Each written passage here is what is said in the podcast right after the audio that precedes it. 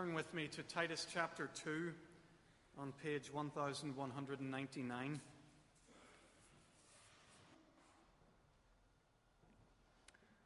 This morning we're going to focus our attention on the first eight verses of chapter 2.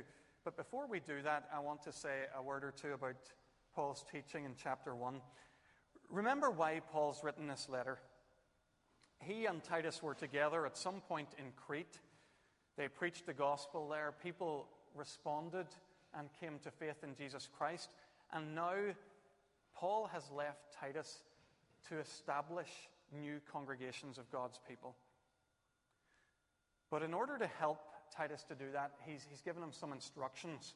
He's written him a letter, given him some idea of how he might build up uh, these congregations in Crete. As Titus rips the letter open and he begins to read, it's not long before he's through the address, before he's into the body of the letter, and Paul begins his letter with the most important advice of all for anyone establishing a congregation of God's people. Verse 5 Appoint elders in every town as I directed you. John Stott highlights the importance of this instruction. He says, The way, the main way to regulate and consolidate the life of the church is to secure for it a gifted and conscientious pastoral oversight. Appoint elders. Some of you are very new to this congregation and don't really maybe know very much about it. Let me tell you a little bit about our elders. When I first considered coming to this congregation four years ago, at a time when congregational life was, was much less healthy than it is now, uh, when our, our, numbers were lower and, and there was much less to be encouraged about, one thing that stood out to me uh, and in the end, one of the key reasons why I thought I could come here was the Kirk session, the elders whom I met here. I was particularly struck by their commitment to see God's word preached here and to, to prayerfully support a ministry that, that would do that and try to build up a, congregation of God's people here. I, I, was very struck by, by that desire at that time. And, and I have to say, with hindsight, uh, I, w- I was right uh, to, to have seen it that way because that support uh, wasn't just an imagined thing, it's something that has continued uh, right through the ministry up until today. There have been a lot of highlights in the four years that I've been here. Actually, I'm just thinking today probably is the fourth year exactly. It was the final Sunday of of September, or, or maybe it's next week, but round about now, four years ago, uh, that I was first called to be the minister here at Kirkpatrick Memorial. There have been a lot of highlights in those, those four years, but for me, one stands out as probably the key, the key moment in that four years, and that is uh, an evening in the spring of last year, of 2006, when we ordained six uh, godly young men to become elders in our congregation. In, in that year and a half since we ordained uh, those six men, I've just been struck time and time again by their, their love for God, uh, their willingness to serve Him, and to do whatever they can to, to see this congregation grow in, in knowledge and love of Jesus Christ. Folks, when I take that, that long standing Kirk session, the new elders who were elected, when I take them together as a group, I can tell you we have a wonderful Kirk session. And I commend them to you. Pray for them. Keep praying for them that God would guide them. You know, it's not easy to, to lead a congregation. You know, I, I know that as a minister, but the elders know that too as Kirk sessions. We have difficult decisions to make from time to time. We have to make decisions that are unpopular with some, maybe popular with others. We don't do this to impress our will on anyone. We do it simply uh, as best we can to serve God. Would you pray for them? Pray for your elders and keep doing that. As soon as Paul tells Titus to establish elders in verse, in verse 5, he goes on in verses 6 to 9 to give some criteria that Paul should use when he's choosing elders. Now, we looked at these at the time when we were electing elders, so I'm not going to, to preach them just now. We'll look at them again in the future, probably when it comes to ordaining uh, new elders, when the time is right for that. That's all we need to say for the moment about chapter 1. But before we come to chapter 2, I want to ask you I want to ask you a question, and in some ways it's kind of an obvious question and, and maybe an unspoken one in Christian circles. We talk about the good news of Jesus Christ, about the gospel being good news. If the gospel really is as good as the Bible says and as good as we make out, then why isn't everyone converted? Why doesn't everyone respond to it? Why are there people in our congregation, in Ballyhackamore and throughout Northern Ireland, who aren't following Jesus? Why is that? Well, let me invite you to come with me in your minds on a, on a fictional pastoral visit that might help you to see at least one reason why some people don't follow Jesus. Picture the scene. I'm visiting with a, a woman in her 80s. She opens the door, polite, but obviously not at ease with the minister calling. Uh, she invites me in, and, and we take a seat in, in the good room. Do people still have a good room?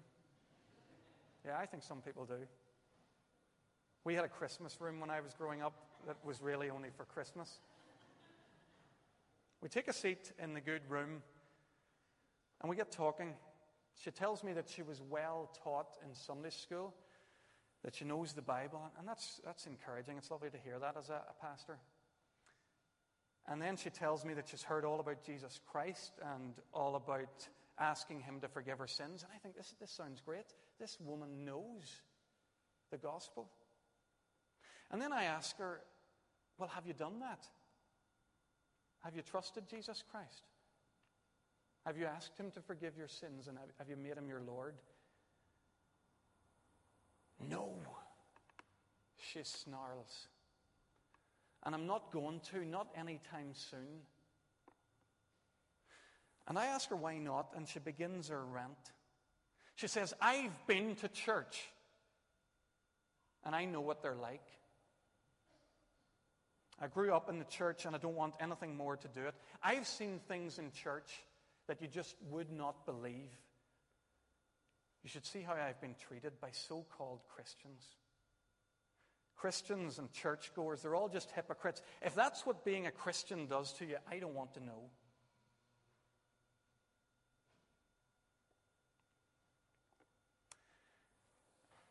Maybe you have heard someone expressing similar sentiments, a friend or a member of your family.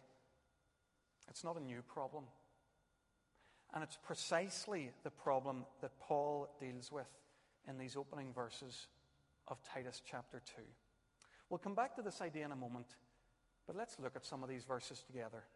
Chapter 2, verse 1 Paul, the older, experienced pastor, tells Titus the younger pastor, Titus, you must teach what's in accord with sound doctrine.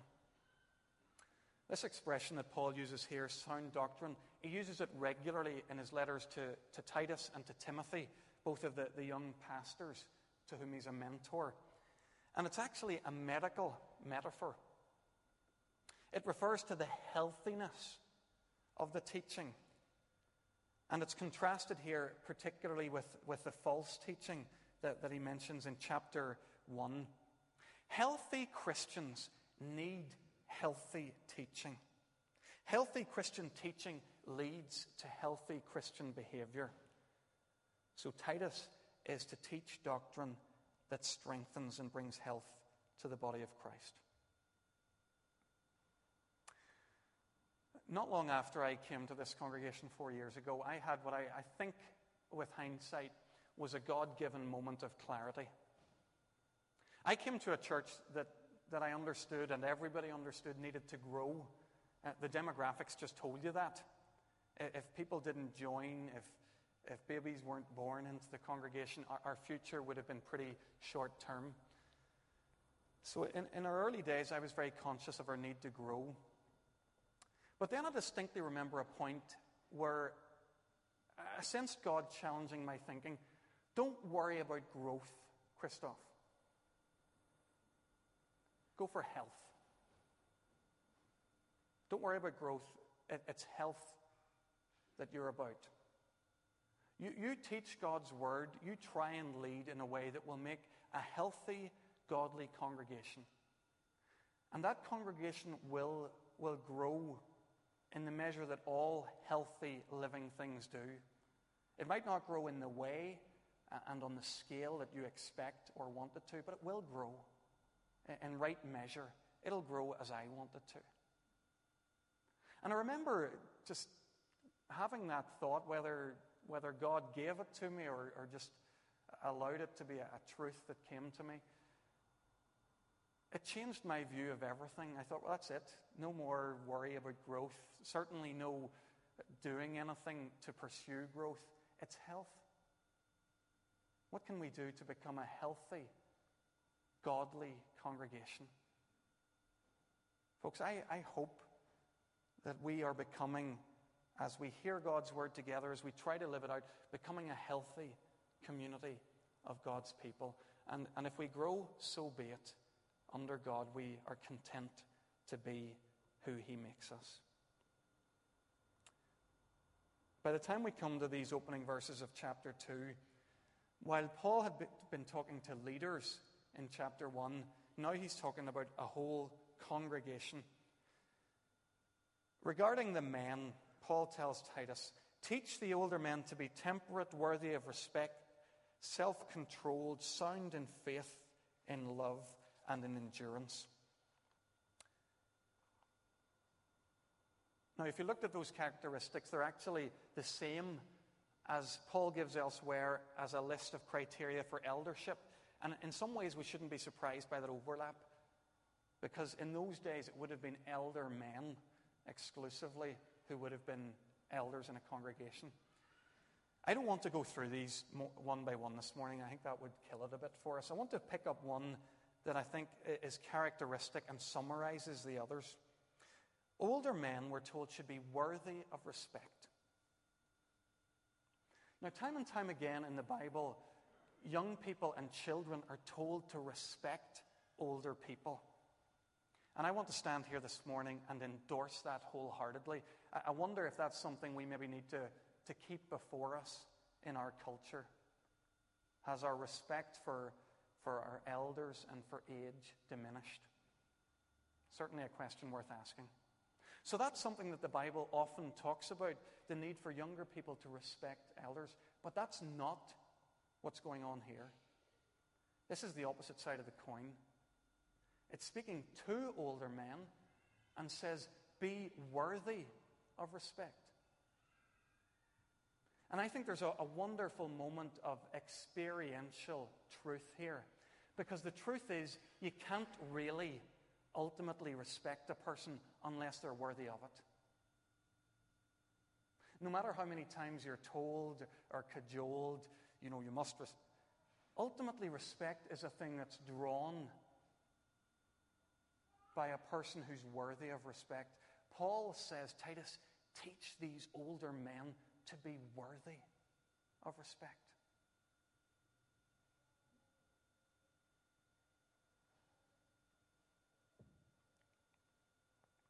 Then Paul turns his attention to the mature women in the congregation.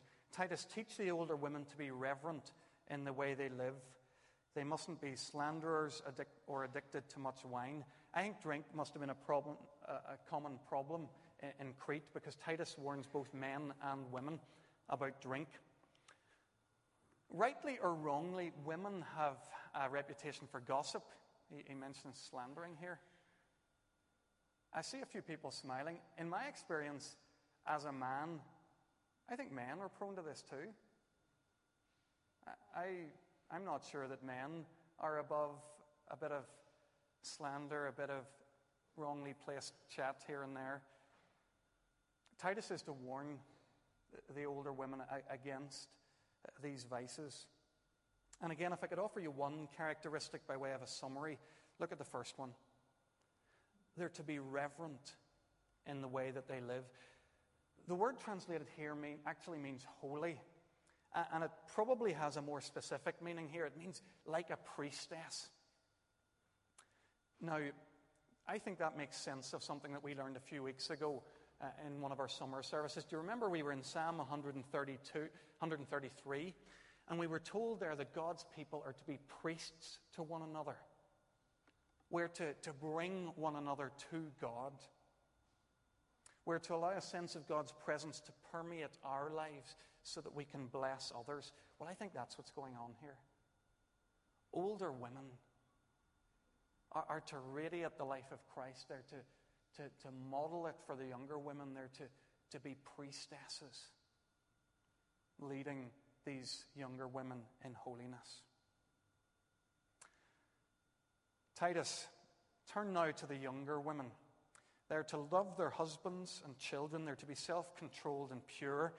They're to be busy at home and to be subject to their husbands. Now, got to be careful here. It's one of those sexist moments in the Bible. Please understand that the Bible was written with real lives in mind, but it was written 2,000 years ago in different contexts than the ones in which we live in today. In that culture into which Paul's writing, it would have been taken for granted that women would marry at a very young age. It would be also taken for granted that their occupation would be entirely domestic. We need to think for a moment about how this teaching might translate for younger women in our culture today. Married or not, I think we can all pick up on the general gist of what Paul is saying. Young women are to be self controlled, pure, and kind. Notice how Paul's pastoral experience shines through here. Titus, you're a man, so it's okay for you to teach older men, older women, and younger men, but steer clear of the young women. You're a young man. If you are to minister with integrity, if you're to be safeguarded against uh, the dangers that can come with inappropriate interaction and, and levels of intimacy, steer clear of the younger women. Leave that for the older women to look after. And then, what about the younger men? Titus is to encourage young men to be self controlled. It seems to me that each phase of life brings its own temptations. I don't know if I'm qualified anymore to speak of the temptations of youth. Uh, I'll, I'll work on, when, with my memory here rather than, than anything up to date. Youth's a wonderful time.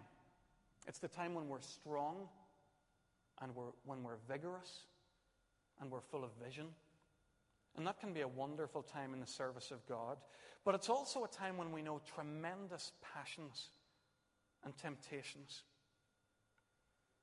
If you were here last Sunday evening, you'll know that we, we thought for a while about, about how that worked itself out in the life of, of Joseph. When I've visited with senior members time and time again, I've heard them say, I wouldn't want to be a young person in the world today. Well, it seems to me that there were dangers for young people in Paul's day too. Titus is to urge younger men to be self controlled. By the way, if you think self control doesn't sound very appealing, we live in a culture where you do what you want, when you want, how you want. Here it is. The challenge in God's word is to be self controlled. You'll find it here, you'll find it many other times in the New Testament. There is no other faithful life for the follower of Jesus Christ than a life of self control. Paul wisely doesn't let Titus himself off the hook. Being a pastor to God's people, it turns out, isn't just about telling people what to do, it's about showing them how to live. In everything, set them an example by doing what is good. In your teaching, show them integrity, seriousness, and soundness of speech that cannot be condemned. A Christian leader or a pastor is always, whether they would like it or not, they're always a model. And nowadays we speak of a role model. People will and, and should always look to their Christian leaders for a lead in how to live. That's how it should be, and, and that's just a reality. We all need people to look up to and models to follow. So Paul understands this well. Paul, in his own ministry, said some incredible things, and I've been very struck by them as I've read them in recent years. Paul says things like this Follow my example as I follow the example of Christ. Isn't that brilliant? Can you imagine standing before a crowd of people and saying, Live the way I live? I don't think he means he's perfect, but I think he knows that he's, he's living out the life of Christ and that if others took his lead, they'd do well. Elsewhere, he says to, I urge you to imitate me.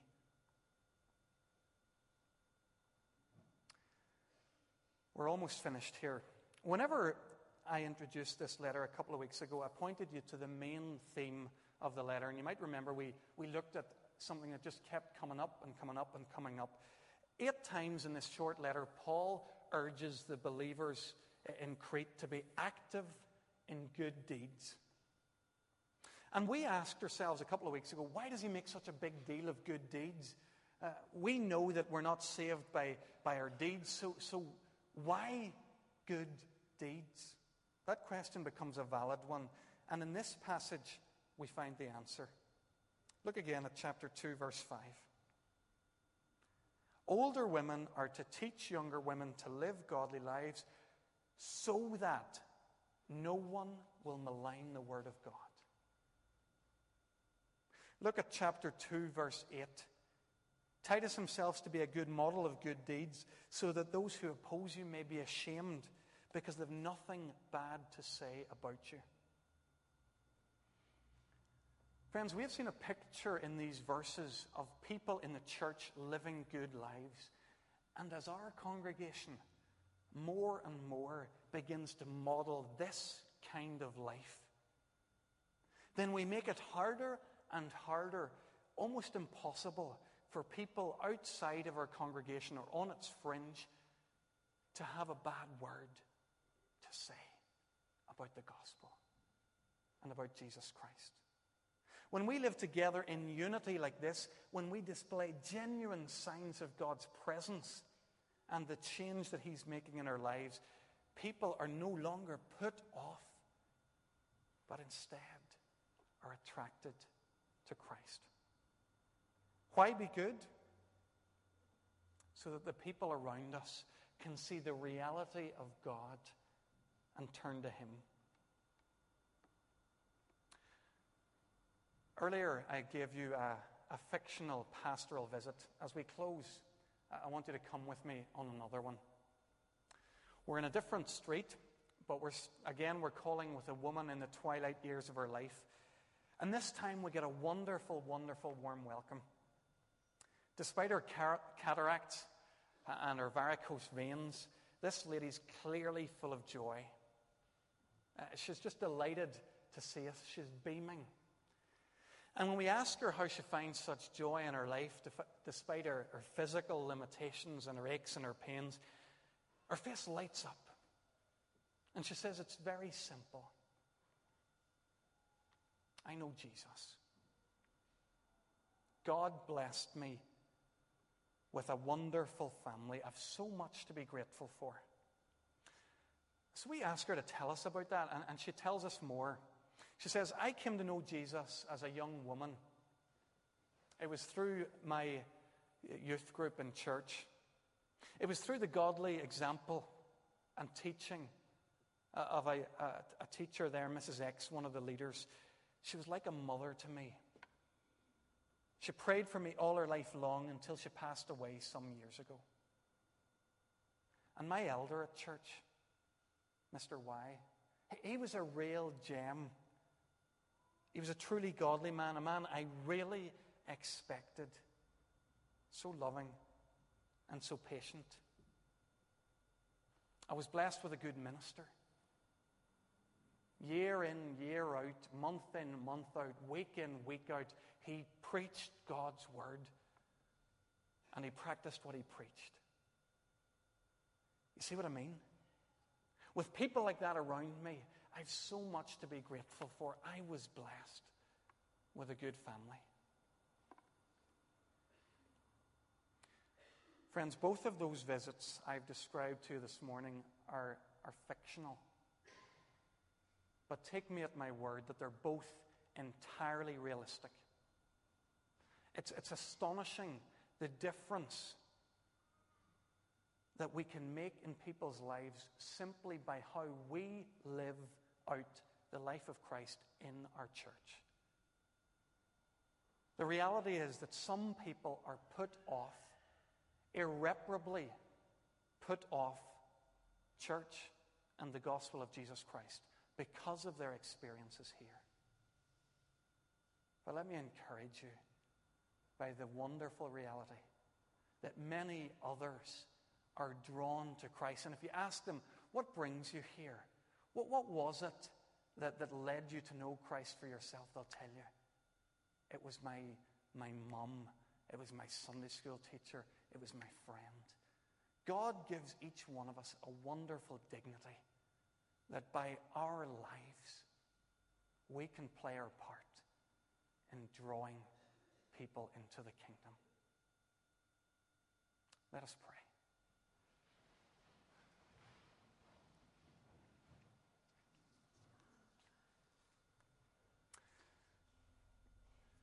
Father God, as we think on these things this morning, as we've heard your word, Lord, take away from us any sense that we would ever be casual about being part of your family, the church. Show us again the wonderful privilege, the huge responsibility that is ours as we take the name of Jesus Christ. Guard us from anything in our lives that would put people off. Make us instead those who, who shine with our good lives, with our, our warm hearts, with our open arms. And that we make the gospel a thing of glory for the people who look on and watch us. We pray this in Jesus' name. Lord, give us your spirit to help us in this. We pray. Amen.